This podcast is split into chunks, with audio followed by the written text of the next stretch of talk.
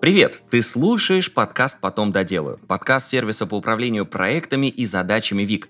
Меня зовут Илья Вахмистров, я являюсь ведущим подкаста, и мы продолжаем разговаривать с тобой о том, как укладываться в дедлайны, работать в команде и быть лучше.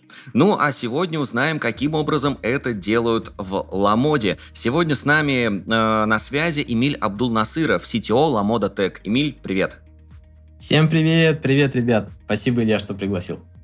Да, очень рады слышать. Скажи, пожалуйста, ну, с первого вопроса начнем. У нас блиц-формат. Тут, конечно, все в основном от тебя зависит. Вот э, сколько есть желания, да, ответить по тому или иному вопросу, э, отвечай, ограничивать тебя не будем. Если нужно коротко, тоже без проблем. И первый вопрос связан с тем, чем ты занимаешься в компании, какой у тебя пул задач.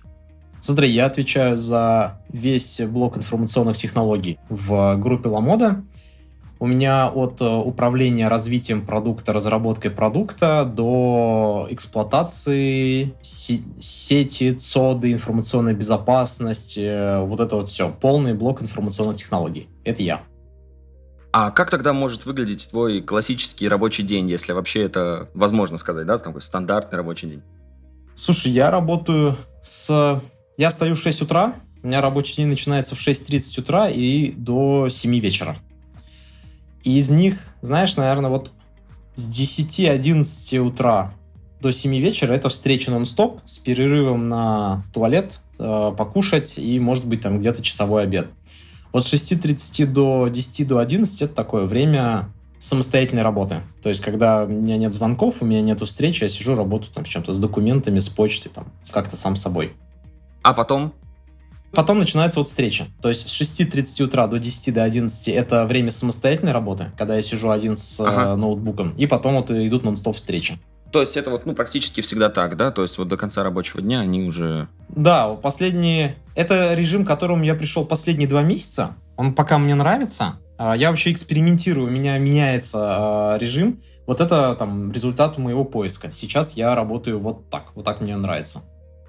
Угу. Планируешь ли ты как-то заранее свой рабочий день, используешь ли какие-то методики тайм-менеджмента? Ну, я так понимаю, что встречи, они в основном-то запланированные, но, может быть, что-то и неожиданно происходит. Слушай, я... Э, я недоволен собой, как я планирую день. Мне, наверное, легче ответить, каким инструментарием я пользуюсь. Я э, такой, я сильно подчиняюсь своему Google календарю. У меня есть Google календарь, в нем все встречи. В нем написано, когда я даже с ребенком, когда я с друзьями иду в кальянную. Вот у меня Google календарь управляет моей жизнью. Я им прям активно пользуюсь. А, и у меня есть Google документы. Я пробовал разные а, какие-то приложения для того, чтобы записывать мысли. В итоге, поскольку у меня у нас на работе Google документы, и в жизни Google документы я решил вот пользоваться этим инструментарием. Я там делаю заметки, я там, у меня, я там веду свой дневник, дневник меня, что было, и там я как какие-то вот такие планы, заметки оставляю. Супер. Искусственный интеллект, по твоему мнению, хорошо это или плохо, и каким-то образом внедряется ли он у вас в работу? Слушай, искусственный интеллект — это технология, технология — это классно. А, поэтому, конечно, искусственный интеллект — это классно. Используем ли? Нет. Очень хотим, но пока еще нет. А, как совмещать несколько проектов, взаимодействовать с разными командами эффективно и вот в этом во всем не теряться? Слушай, крутой вопрос. А, сам этому учусь. Я сейчас пытаюсь так делать. В каждый момент времени я очень пытаюсь работать над одной задачей. То есть у меня в течение дня может быть 20 задач, но в каждый конкретный момент времени я пытаюсь уходить от прям параллелизации и заниматься одной задачей. Вот если так получается, то день проходит хорошо, даже если я работал с 30 командами на 30 задачами. Э, насколько часто вообще это получается, и помогает ли это действительно эффективнее управлять и командой, и цели достигать? Слушай, но примерно, наверное, 3-4 дня в неделю у меня получается это достигать, но у меня минимум один день в неделю бывает, когда все идет не по плану, и а, так не получается.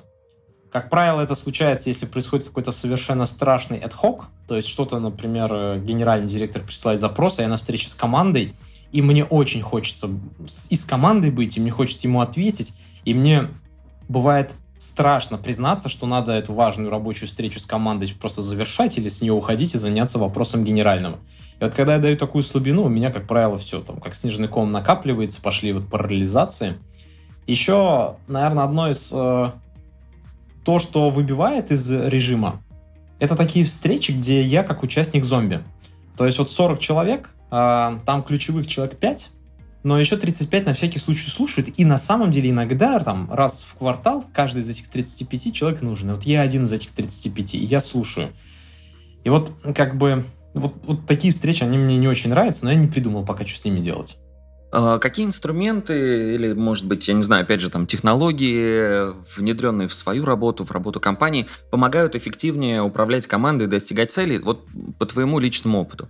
Крутой вопрос. Не знаю, попаду ли я ответом на твой вопрос, но давай а, отвечу, как мне это слышится. Вот если говорить про технологии не в смысле софта, а в смысле какие-то техники, какие-то а, вещи, которые помогают, самое лучшее, что я освоил, что мне помогает, и мне кажется, там мое карьерное развитие вот происходит благодаря тому, что я освоил технику осознанности и поиска энергии.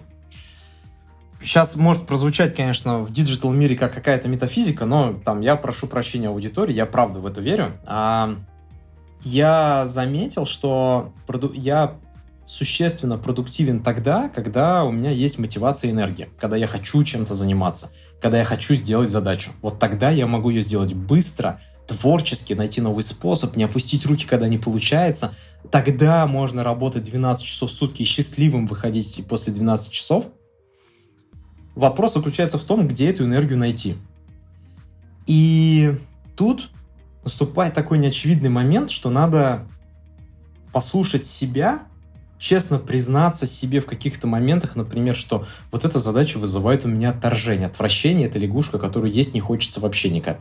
А вот эту задачу хочется делать. И смелость тут состоит в том, что иногда, когда себя слушаешь, хочется Хочется вообще не того, что у тебя написано в имейле, не того, что тебе написал генеральный, не того, что тебе пишет команда – иногда может захотеться все бросить, закрыть и просто взять даев. И надо так сделать, если это действительно так, то, ну, как бы, то почему нет? Иногда хочется, вместо того, чтобы сделать какой-то отчет, написать коллеге и сказать, слушай, а что ты думаешь вообще по другому вопросу?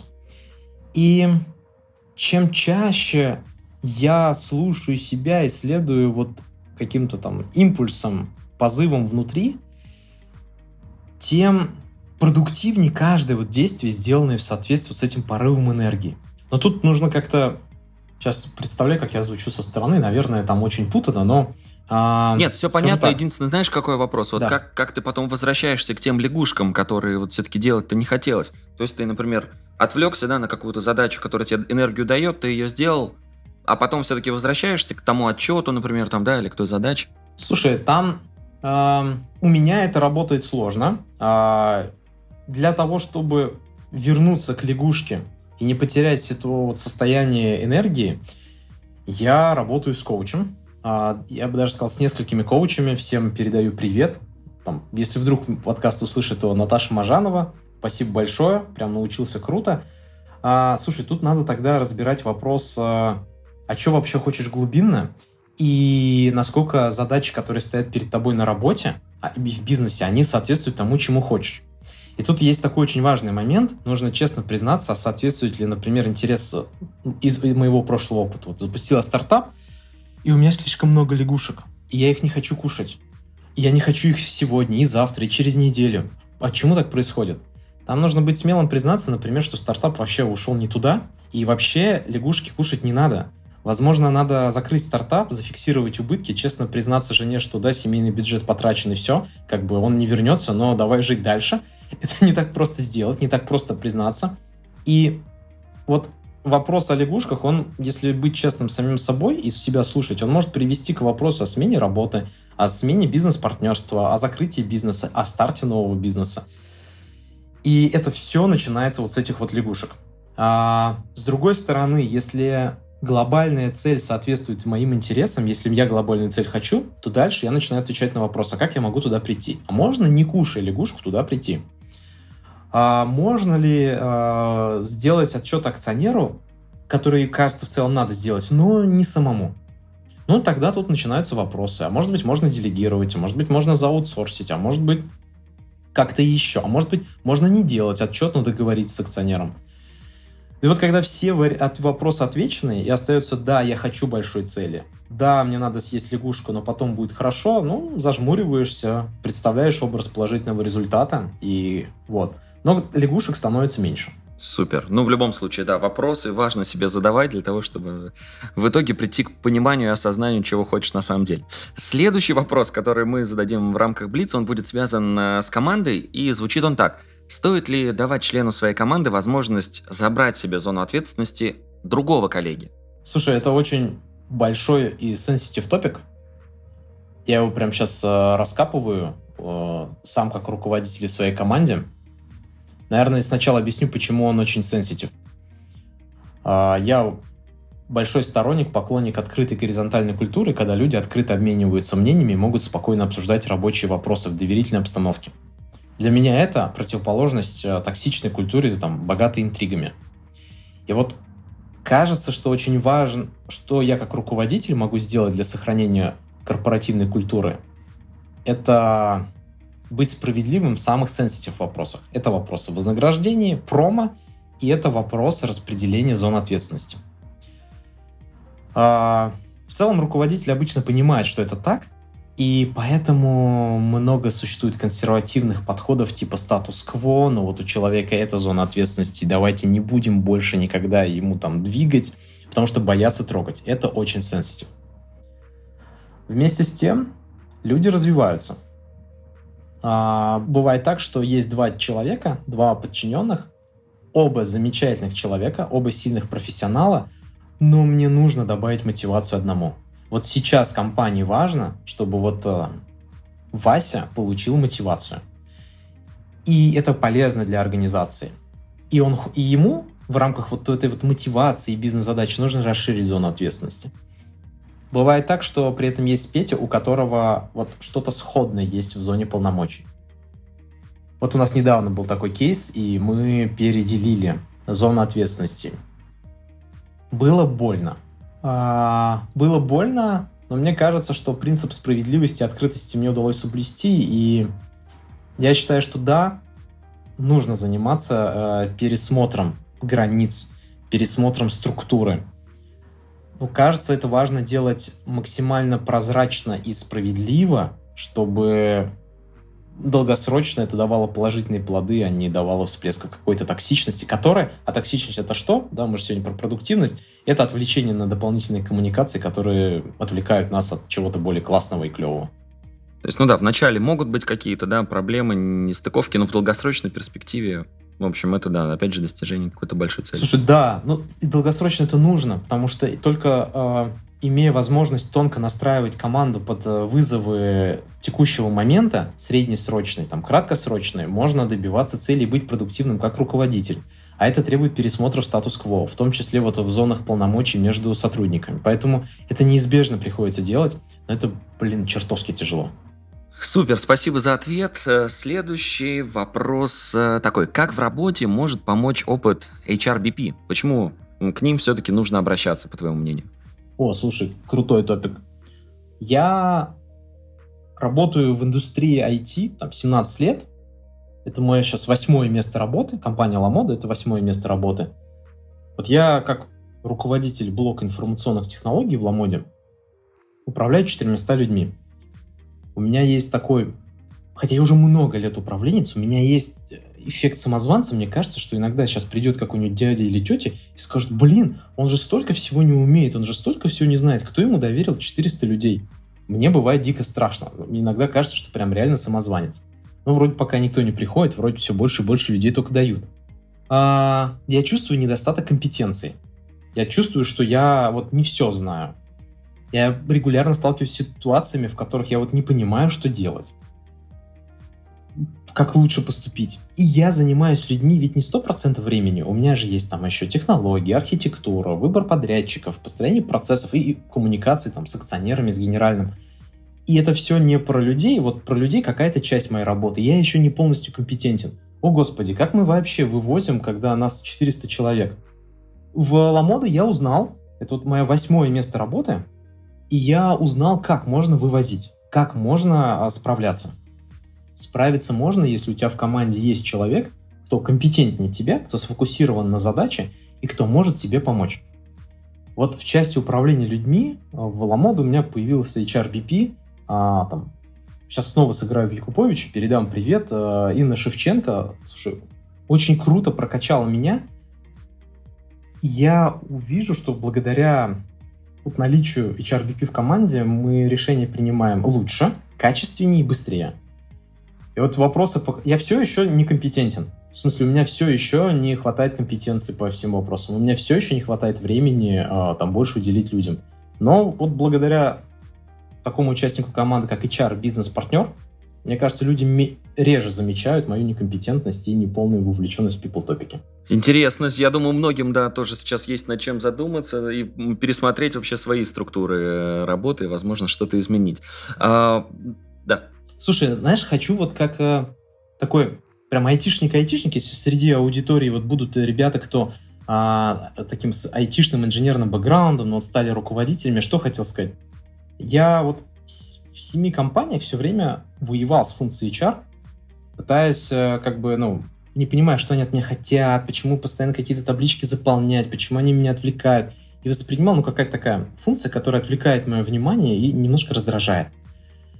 А, то ли это возраст, то ли это Ламода, то ли HRBP в моей текущей команде, но я потом понял, что оказывается, это, если посмотреть на HR как источник компетенций, которых мне не хватает, и я никогда их не восполню, вот из состояния такой вот как бы войнушки я пришел в состояние, о, прикольно, это ресурс, можно воспользоваться. Вот а, у меня ушло примерно 15 лет карьеры, чтобы это понять. Если наш подкаст поможет кому-нибудь понять это быстрее, я буду счастлив.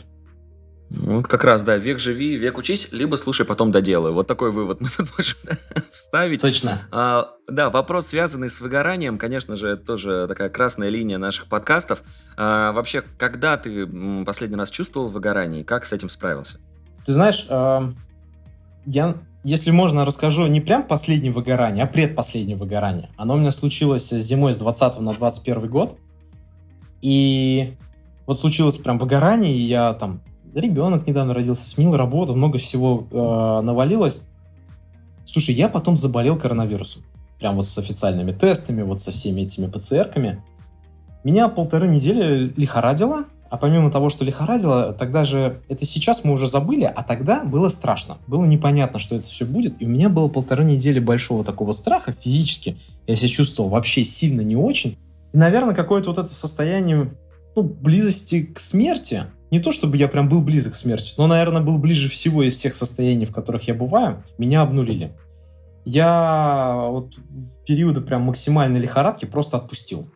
Вот прям отпустил все, что меня волновало, я из больничного вышел прям перезагруженный. Я все отпустил, мне стало хорошо. А, понимаю, что это не очень практичный совет, то есть не надо бежать, наверное, себя заражать да, штаммами вирусов, но прикольно оказалось, что если ситуацию можно ситуацию отпустить, и потом становится хорошо. Меня вот тяжелая болезнь прям перезагрузила. Круто. Ну, а так вот, может быть, еще что-то, ну, я не знаю, там, в течение дня, там, да, чтобы сильно не перезагружаться, там, раз на 15 минут отвлекся, я не знаю, погулял, походил, что-то может быть такое? Слушай, э, мне помогает медитация, я пользуюсь приложением Headspace, а, прям невероятно крутое приложение. Оно, правда, платное, и там требуется зарубежная карточка, но в целом, как бы, если этот квест решить, то прям классно. Оно не дешевое, но я советую. Оно мне помогает. Там есть э, какие-то упражнения от одной минуты до 15 минут. Ну и прогулка. Вот прям выйти. Но, к сожалению, вот я нахожусь в Москве, в московском климате, сколько, 5 месяцев в году примерно доступна эта опция, но вот 5 месяцев в году можно прогуляться, выйти на улицу. Да, э, слушай, классно звучит. Опция, доступная 5 месяцев в году. Да, да. Прогулка в наш наших э, условиях, в наших реалиях. Слушай, а что касается вообще энергии, ты сегодня уже говорил про то, что и из задач черпаешь, которые тебе нравятся, но, э, может быть, какие-то хобби, опять же, да, может быть, еще какое-то времяпрепровождение, которое тебя прям э, заряжает. Как заботишься о своем таком правильном состоянии? Слушай, ты когда сказал слово «правильное состояние», мне стало стыдно за мой будущий ответ, но вообще э, у меня три хобби. Это спортзал, обычная тренажерка, баня русская баня, я хожу в общественные бани, мне нравится, и кальян. А, стыдно назвать это правильным состоянием, но тем не менее это вот то, что помогает.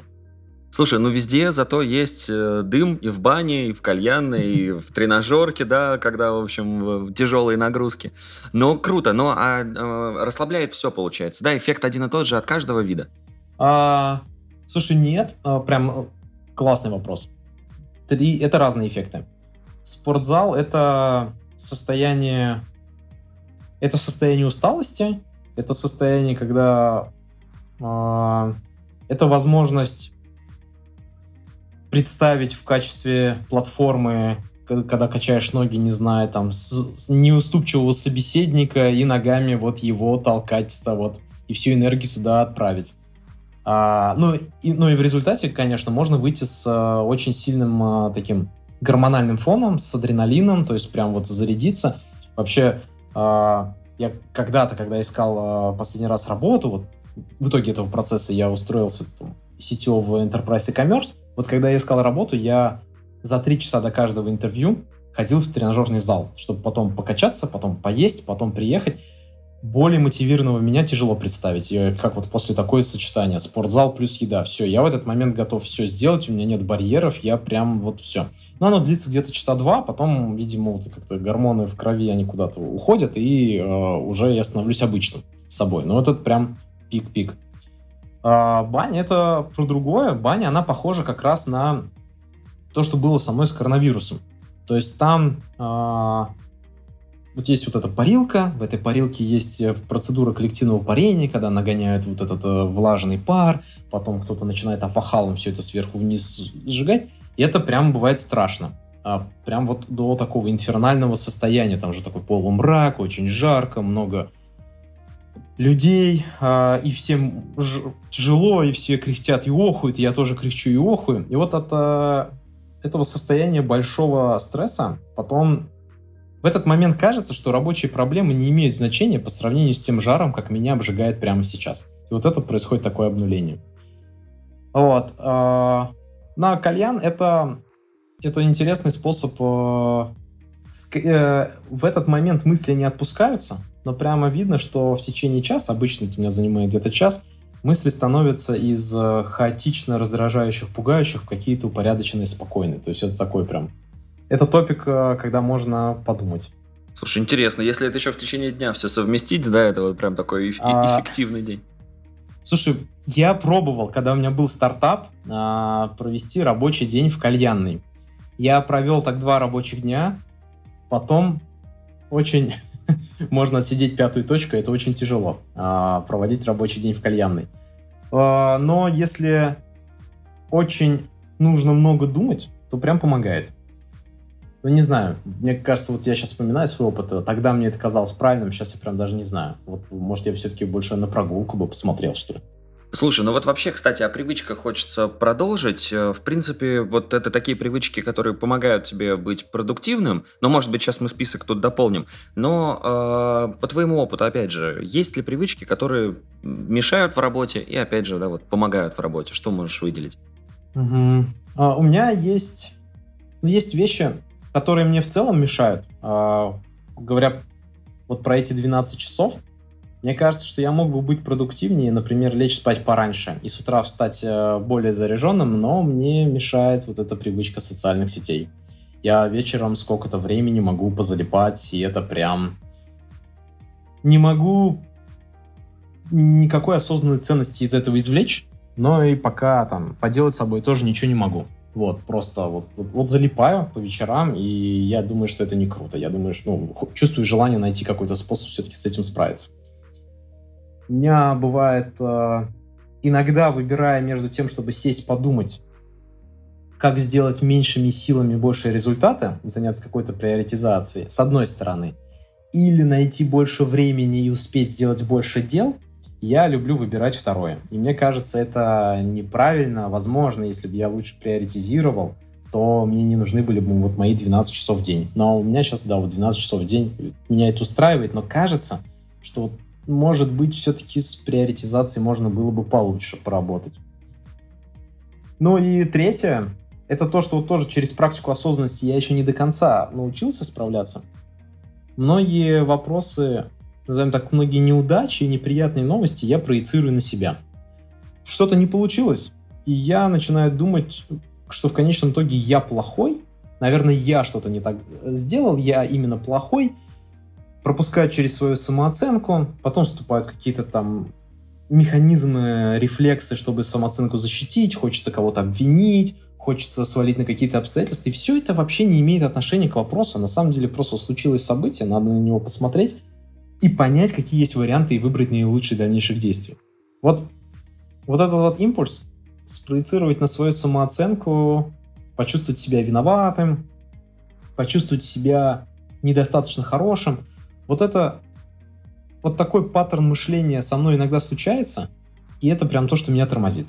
А, я учусь тому, чтобы такое вот, быстрее осознавать, что я в этот паттерн вошел, и побыстрее из него выйти. Слушай, Эмиль, ну ты вот про часы э, упоминал э, рабочие. Вообще work-life баланс в твоей жизни, насколько границы выстроены между работой и личной жизнью? Или это вот все вот тоже вот как-то так э, ситуативно?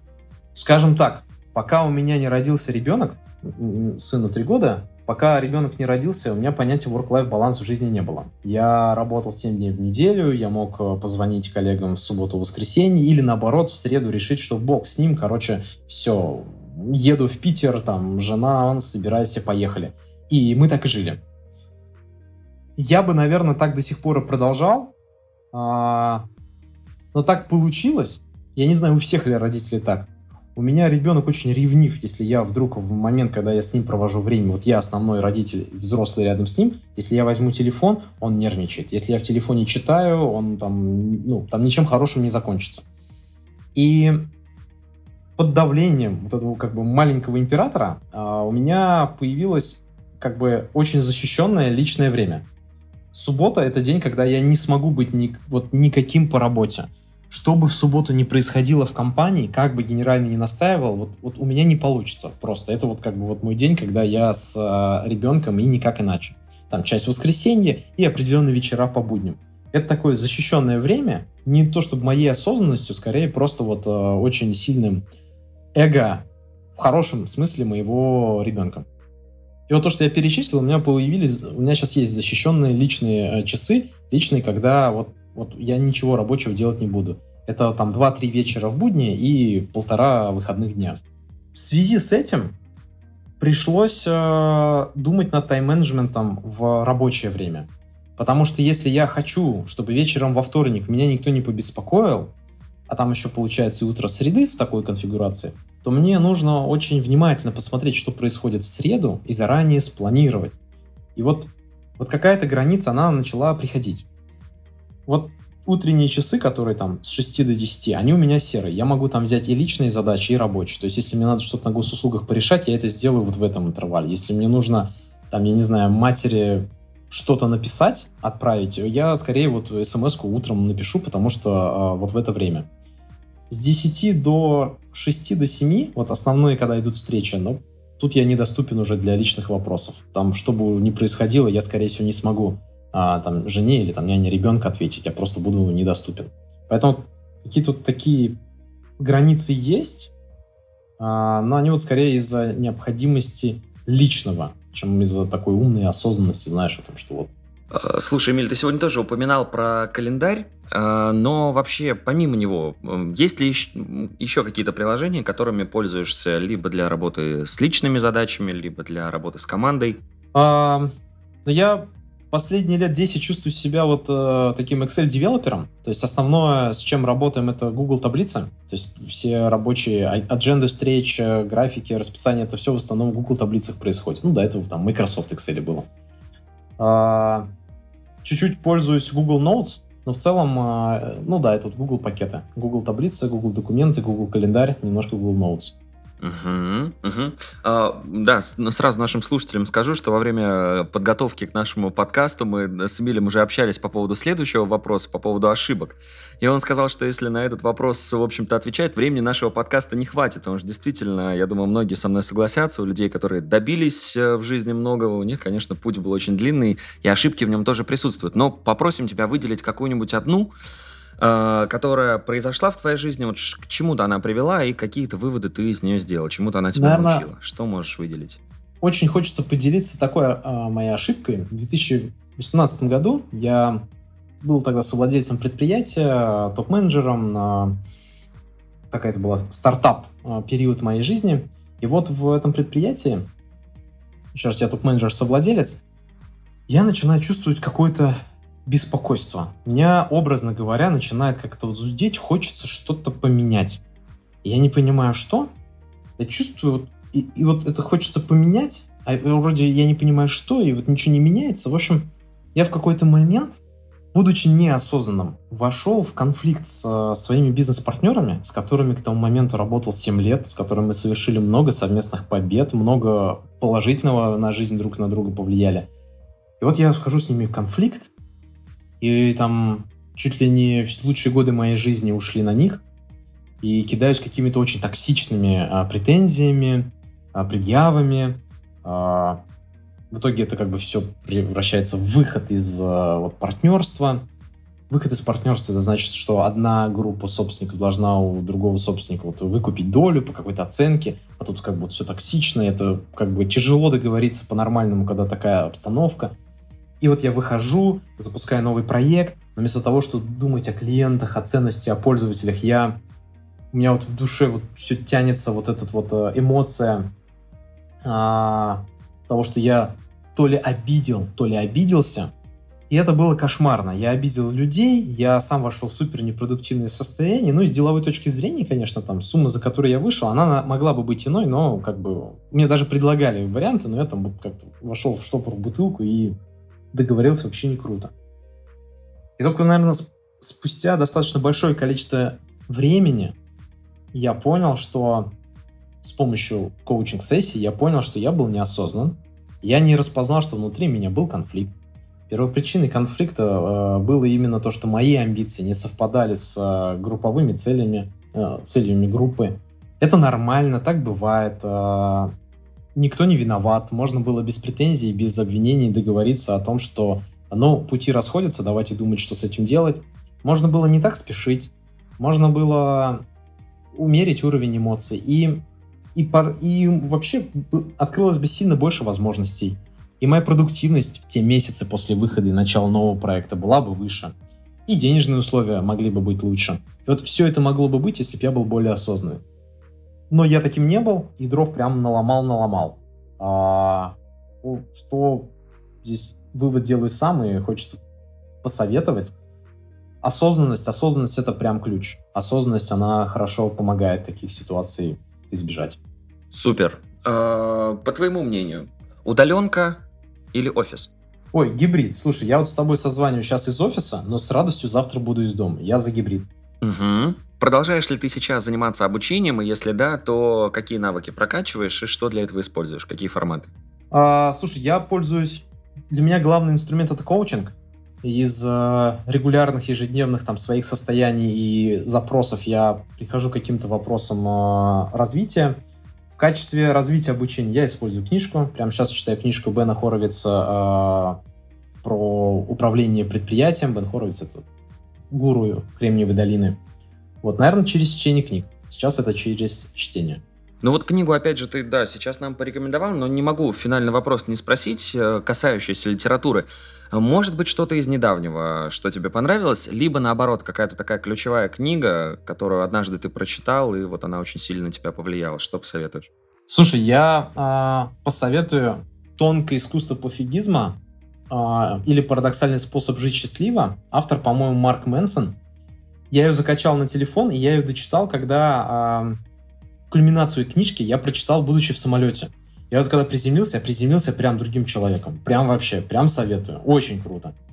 Да, э, тиз тизерить не будем, точнее спойлерить, поэтому, дорогие друзья, обязательно прочитайте, но такое очень-очень хорошее описание было. Возможно, кстати, вот тоже так вот подгадайте, чтобы куда-нибудь лететь, приземлитесь вот, да, уже на кульминации книги и действительно почувствуете такие же эмоции. Эмиль, спасибо тебе большое, что сегодня уделил э, время нашему подкасту и ответил на вопросы нашего Блица, причем на некоторые так довольно объемно. Спасибо. Спасибо, что пригласили. Спасибо, друзья. Спасибо, что дослушал выпуск до конца. Делись этим и другими выпусками со своими друзьями и коллегами. Подписывайся, чтобы не пропустить новые. Ну и, конечно же, регистрируйся в нашем сервисе ВИК.